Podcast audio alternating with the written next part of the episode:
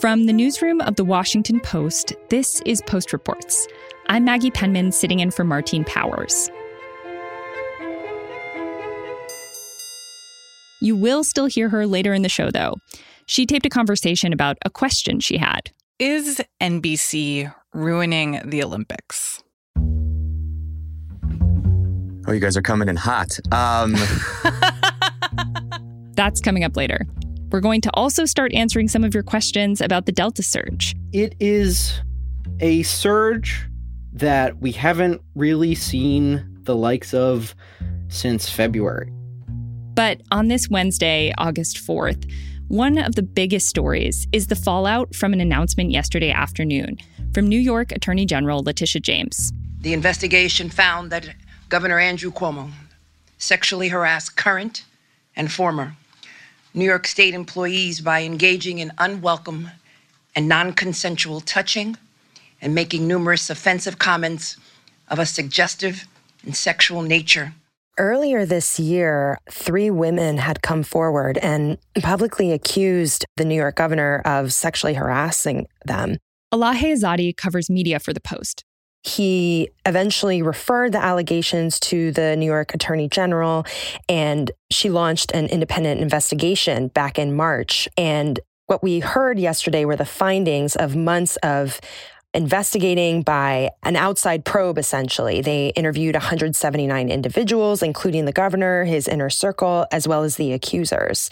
And they poured through thousands of documents as well. And what other significant things did this report find? This report essentially found that not only did the governor sexually harass 11 people, including current and former state employees, but also that he created a hostile work environment for women, and that violates state and federal law. It's a really damning report. It substantiated several of the allegations and also sort of painted a portrait of an abusive and retaliatory office trying to kind of get back at some of those who step forward. Um, the report also sort of gives us more details into how the governor and his inner circle were trying to scramble and figure out how to respond publicly to these allegations when they came out earlier this year. We're talking February and March, including text messages and emails, so people really could see how they were communicating about this. And on Tuesday, President Biden called for Governor Cuomo to resign. I have a question for you on coronavirus, but first I'd like to start with the news of the day. Given back in March, you said that if the investigation confirmed the allegations against Governor Cuomo, then he should resign. So will you now call on him to resign given the investigator said the 11 women were credible? I stand by that statement. Are you now calling on him to resign? Yes. That feels pretty extraordinary for the president from his own party to call for that. I'm wondering, has the governor responded to any of that pressure? How has he responded to this report?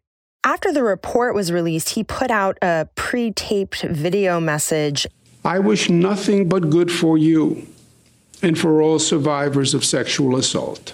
And he also put out a document essentially that in part included photos of him and other people hugging and kissing people at public events, in part to demonstrate that, oh, you know, I'm just really affectionate and this is just how I am with everybody.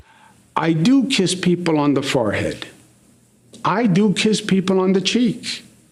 I do kiss people on the hand. I do embrace people. I do hug people. He defended himself, said that, you know, this is not who I am. I am a champion of sexual assault survivors. He did mention a couple of the accusers by name, but he's been kind of defiant. He has not indicated that he's going to step down, even though many members of his party have called for him to do so. Uh, he put that out before the president said that he should resign. And that's just a follow through on what President Biden had said earlier about what the attorney general in New York may find. If she found this to be the case, that he should resign, that's something that the president said that he would call for. And so he did. So, Chris Cuomo, the CNN anchor, who is also the governor's brother, his name is also trending today. What's going on there? We already knew that Chris Cuomo had privately advised his brother and join like a inner circle of people on how to respond to this back in February and March. Um, but now we know a little bit more about his involvement in this because the report details it. The report also includes interviews with Chris Cuomo.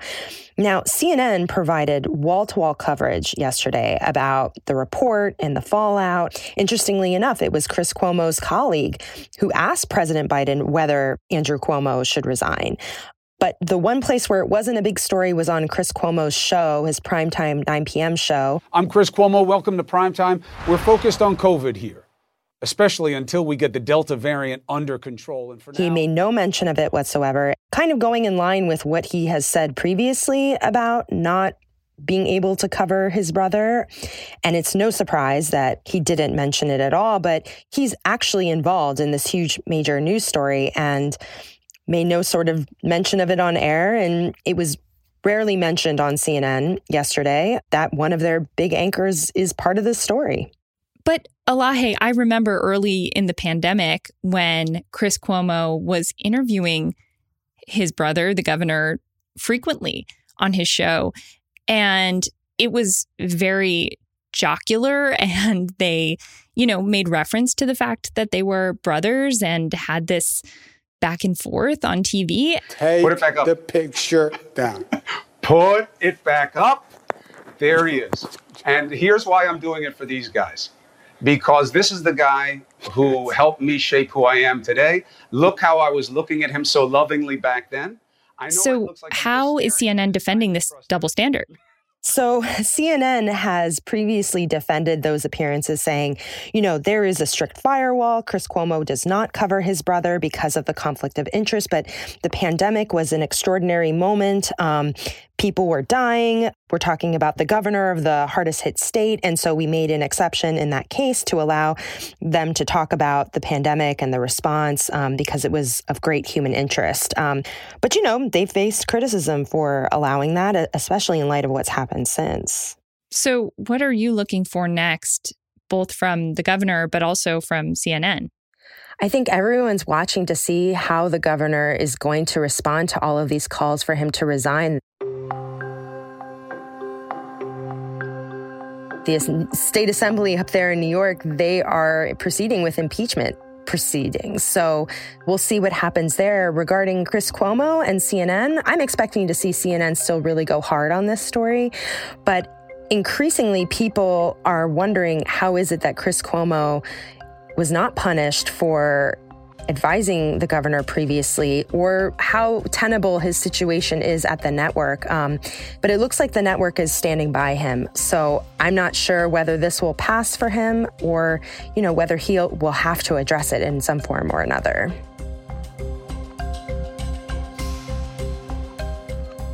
Elahe Izadi covers media for The Post. Sabby Robinson produced this story.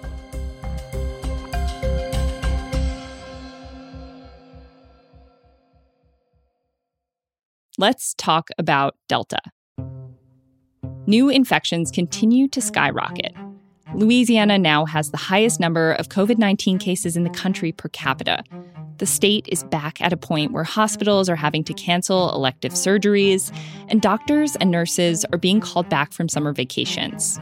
And when you come inside our walls, it is quite obvious to you that these are the darkest days of this pandemic we are no longer giving adequate care to patients. That's Catherine O'Neal, the chief medical officer at Our Lady of the Lake Regional Medical Center, which is Louisiana's largest private hospital. Louisiana's governor has called for a statewide indoor mask mandate. As we've seen in other places, vaccinated people don't seem to be playing a big role in the spread happening there. But we're also hearing more about Delta Plus, a variant that experts think could be even more transmissible than the original one. Cases of Delta Plus have been found in countries including the US, the UK, and India. It's unnerving. There's no getting around that. A lot of people are wondering how or whether to change plans. Former President Barack Obama was supposed to have a big birthday party this weekend. He turned 60 today. And now that's being pulled back to just family and close friends. And this theme of whether to change plans came up a lot when we asked for your questions earlier this week. Hi, Post Reports. This is Josie Berg Hammond from Chicago. My fiance and I were supposed to get married in September 2020, which we, of course, canceled and moved to September 2021, hoping it would be safe. A month ago, we felt comfortable with our plan to have about 110 vaccinated, unmasked people in a closed space, but now we're not so sure. Should we move to a venue with some outdoor options or more airflow? Should we cancel altogether? Are we probably fine if we're all vaccinated and there's no need to change course? Would love any guidance you can offer. So let's get into some answers. We asked science reporter Ben Guarino to help us puzzle through this. So I'm really reluctant to give yes or no safety answers. I know that's not what a lot of people want to hear, but I would instead encourage people to think about the risks and benefit. And I mean, gathering with friends and family to celebrate something as important as a wedding, like that, that is a benefit, and that you know doesn't necessarily have to be discounted out of hand. Um, but I will say, first of all, predicting where the pandemic is going to be in the fall is really tough to do. When I talked to disease trackers last week about the course of this summer surge, they were very reluctant to project anything months out in advance. We just we don't know how people will be behaving. We don't know whether there will be a new variant that emerges. We don't know what the community transmission is going to be like. So with those features in mind, what you can assess for something like a wedding, you know, you can think about well, is everyone for sure vaccinated? Will people wear masks? Will there be anyone there who is at risk for severe disease? Will there be, you know, children who may not be vaccinated? Will there be servers? Will people be wearing masks? So you kind of have to figure out, especially if you're in charge of an event like a wedding, what is your comfort level? Are you comfortable with the risk, however small? And, you know, we can make risks smaller by taking these precautions. But the reality is the virus is spreading, um, at least right now, uh, and in all likelihood will be in the fall, but who knows at, at what level. And just kind of pay attention to what that spread is like in the community that your your guests will be traveling to and and where you're holding this event. Maybe not what people want to hear, but that makes sense. Um, let's hear another question. This is Sonia Gabrielson from Chicago. I'm curious to know how the CDC knows that the Delta variant is surging. I personally have been tested for COVID a number of times over the last year, including as recently as a week ago, and there doesn't seem to have been any transition from testing for regular COVID to suddenly testing for a Delta variant. So I'm curious to know where the data that shows that the Delta variant is surging is coming from. So, this question gets to the heart of something called genomic surveillance. And that's a technical sounding term for basically surveying the coronavirus. So, you can think of it a little bit how someone might take a poll or a survey of Americans to get their political preference. But instead of using a phone, what scientists will do is they'll sequence the genome of the coronavirus. And it doesn't have to be everyone. So you personally may not have had your virus sequenced. But what is happening is that samples are sent to a lab and scientists can look through the genes of the coronavirus and there are unique markers that make delta delta.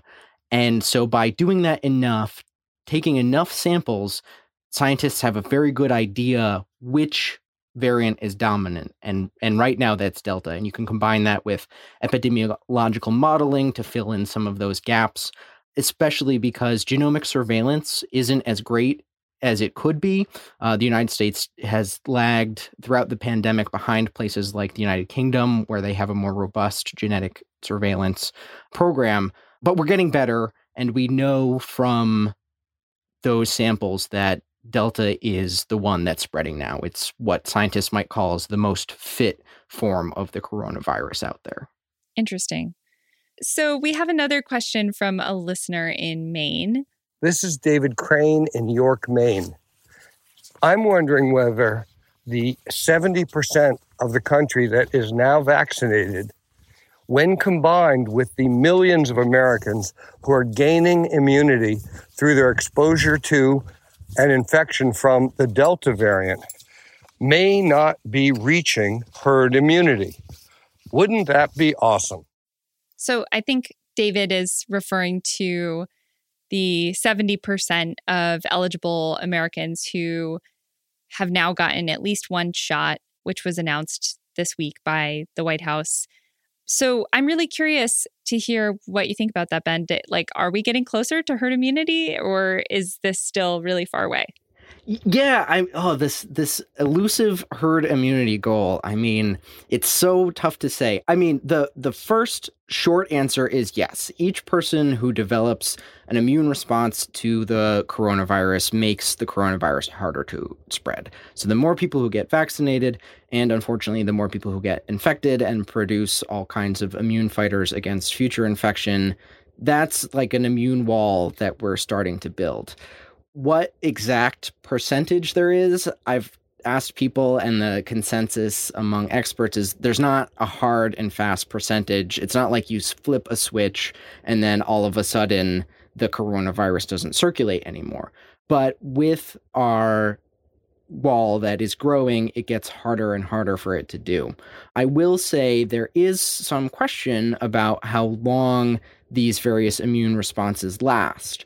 There's this concept that readers may have heard of um, described as antibodies waning, uh, and that's because your immune system just it costs resources and energy to keep making antibodies, and so your immune system doesn't want to do that. So over time, antibodies will wane. Uh, that said, you have other types of immune fighters that maybe haven't been in the headlines quite as much. They're a little bit harder to study, uh, but they're things called T cells, which can recognize and, and kill infected cells, and memory B cells, uh, which are the ones that help produce new antibodies.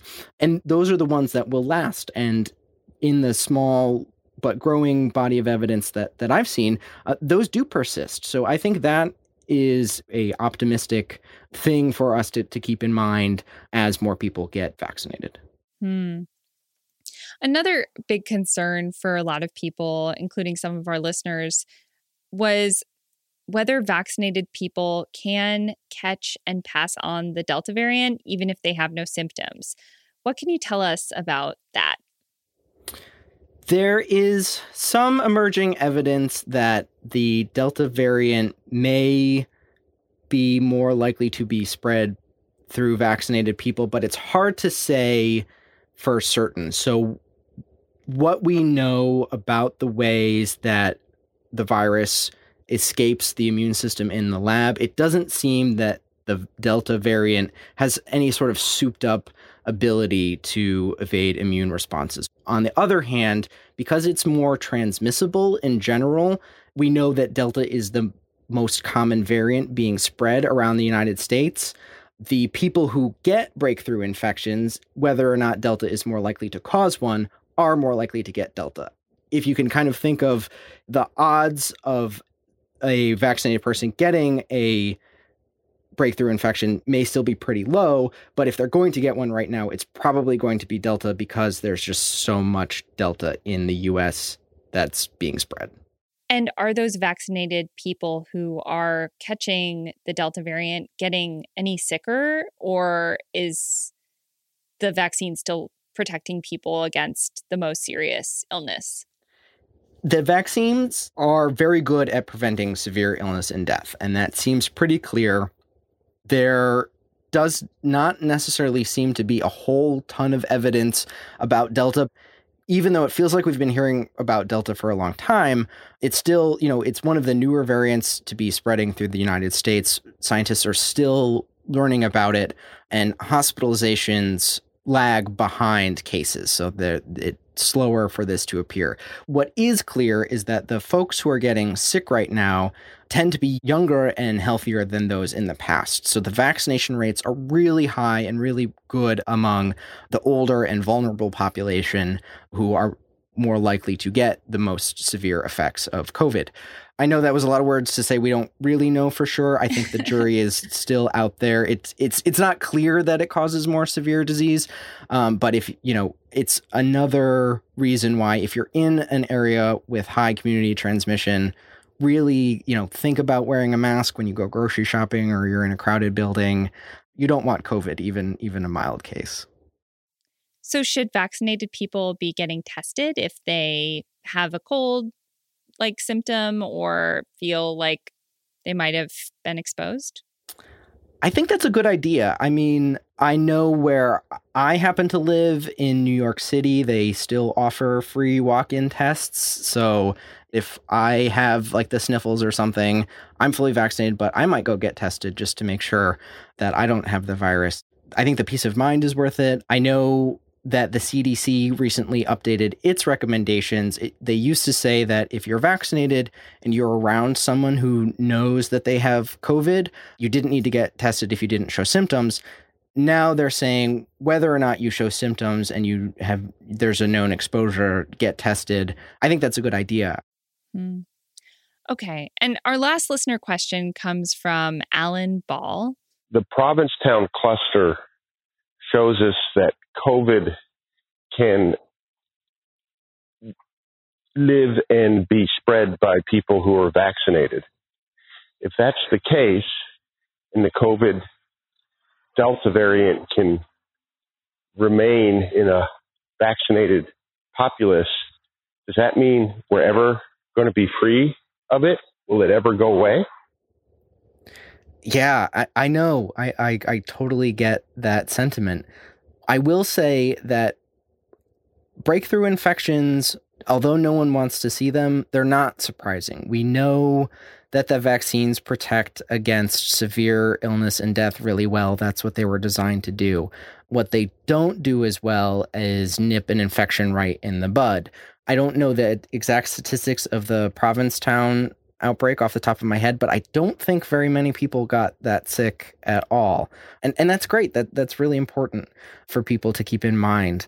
Unfortunately, the coronavirus looks as though it's going to be another type of infection that humans get. There's a phrase that that scientists use to describe this kind of virus. They call it endemic. So it might be something like the flu where instead of the flu season in the future, we have flu and COVID season, unfortunately. The silver lining there is we have robust vaccines. We have a really incredible technology, this mRNA tool that we didn't have before. Um, and mRNA vaccines can be rejiggered to help protect against future emerging variants. So we might have to live alongside COVID in the future, but it's going to not be so dominant the way it is now. It's going to be it's going to be something in all likelihood like the flu according to the the experts that that I've talked to. I guess that's some sort of comfort. it's not the the vanquishing of a disease that we all hoped for, but I struggle to see it getting as bad as it was in the in the winter and last year where we we had to do lockdowns again and things like that. So Well, thank you so much for taking the time to answer these questions, Ben. Thank you, Maggie.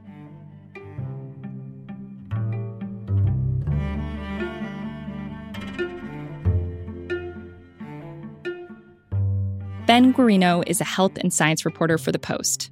Emma Talkoff produced this segment. We got a lot of questions from you about schools and kids, and we're going to try and answer some of those next week with an education reporter. If you have a question about how to keep kids safe as they head back to school this fall, send us a voice memo to postreports at washpost.com.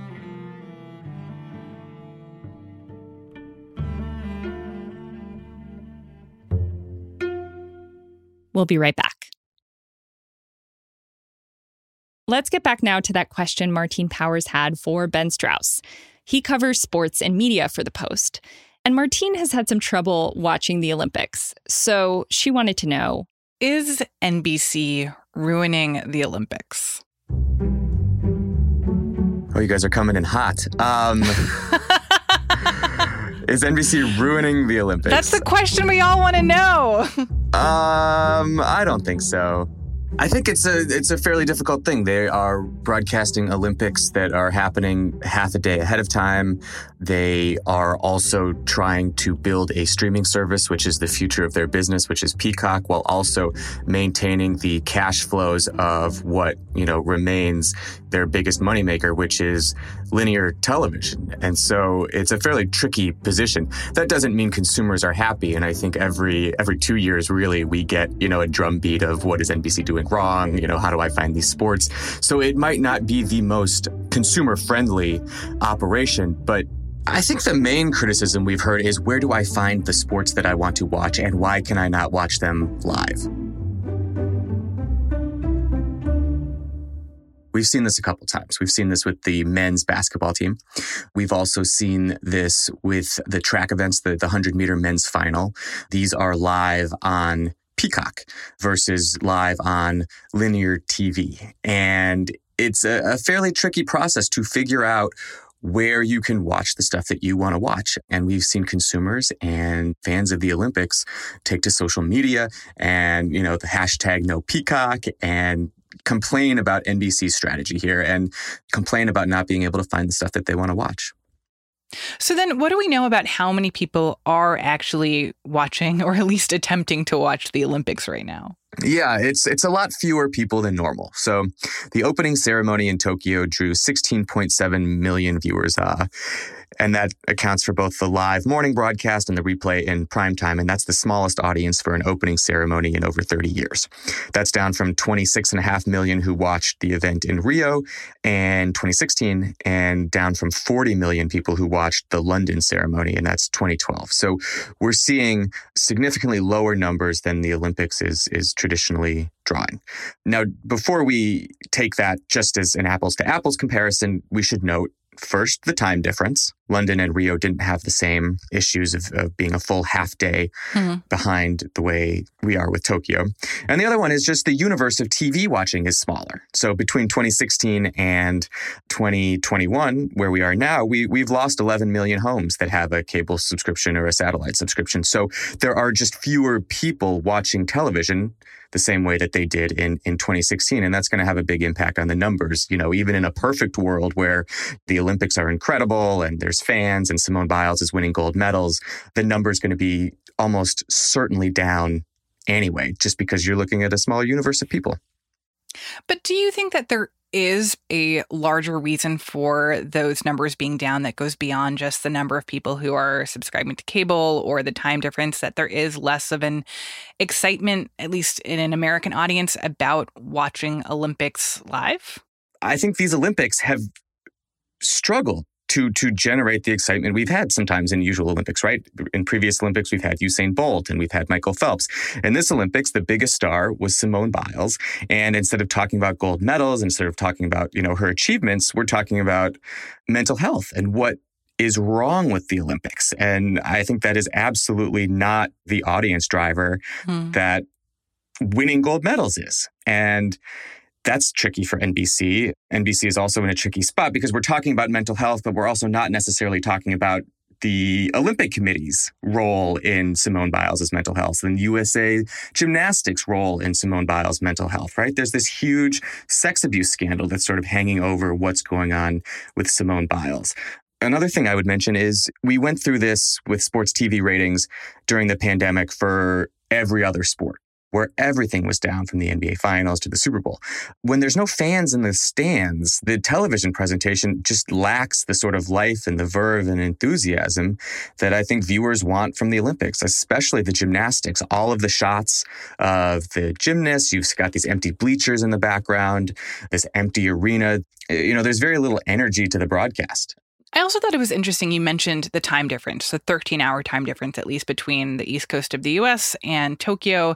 And I think that brings up some pretty existential questions about like, are the Olympics a news story that one should be able to watch live, or are they kind of like a primetime television event? And I feel like we've seen some situations where NBC is choosing to delay broadcasting or sharing video of critical moments in the Olympics so that they can hold them for prime time, but not letting us experience the thing that just happened in Tokyo that everyone wants to know about. I think that's a really interesting question. And there's no better example of this than when Simone Biles pulls out of the team competition in gymnastics. So immediately afterwards on the Today Show, you get a whole segment about Simone Biles pulling out of the gymnastics. And one of the hosts is live in the venue reporting on this news, and NBC has video of it and they just don't show it to you. They show you old footage of Simone Biles competing. I think on another NBC network, they showed you um, still photographs of the event happening. And it's a really good question. Like, is this holding back news or is this saving entertainment for primetime? Because but in again, that situation, they were basically, they didn't want to show the vault that Simone Biles had to downgrade, where she, you know, walks off the mat visibly upset because they were holding on to it for, for primetime later that day, correct? Exactly. They didn't show you the video of the vault and they were talking about the vault on right like on numerous segments across NBC. They're they're talking about this vault. They have footage of the vault, and they're not showing it to you. There's footage of Simone Biles talking to her teammates right in the moment and saying, "I'm not going to compete," and they're not showing you that either. But in one way where this is different than previous Olympics, NBC is talking about it as news. And, and even at the top of the broadcast that night, where they showed the Simone Biles vault, Mike Tirico welcomes everybody and says, you know, we know that you know about Simone Biles and we're going to show it to you. And so there was sort of a, this very strange dance of acknowledging that you know it. And here, now we're going to show it to you. So incredibly confusing. And again, if you are a consumer, a viewer, and you want to see that vault, pretty frustrating. And why is that? Like, what are the incentives that go into making that decision of we need to hold on to some of this footage for the time when we think most people will be watching? You just said it. That is the incentive. We want primetime viewers. We've sold advertising and we've promised those advertisers a certain number of viewers, and we need to deliver those viewers in primetime. Wow. And so viewership has been down, and NBC has been in negotiations with advertisers to you know get them more spots to get them more viewers to make up for what has been a smaller audience than expected and their first priority is not serving the consumer serving the viewer that is something that they would like to do but it is not the top priority so, the Olympics are supposed to be this moment where the world comes together, where we're all in awe of these athletes, that there is a sense of unity and universal excitement.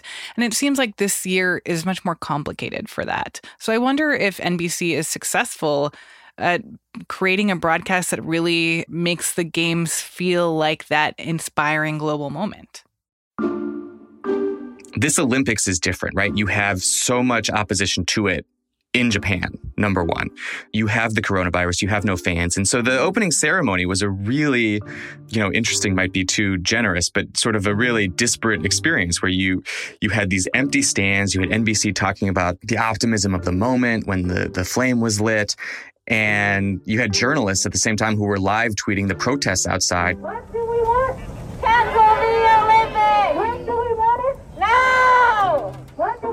Where you could hear the people chanting because there were no fans in the stands.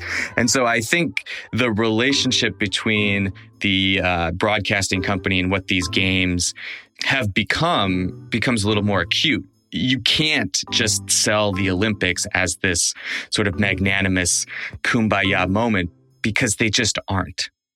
And even though we've had questions about you know, the Olympics and the IOC and doping and bribery and, you know, how certain communities have been treated by host countries to build venues. We've had these questions for a long time.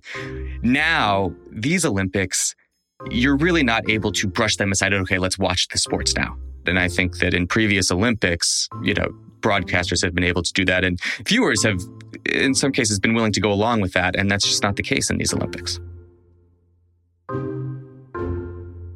Ben Strauss covers sports and media for The Post.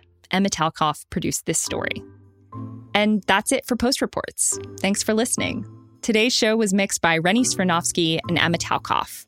And you can learn more about the stories in today's show at postreports.com. And you can join the conversation online using the hashtag postreports or email us at postreports at washpost.com. I'm Maggie Penman.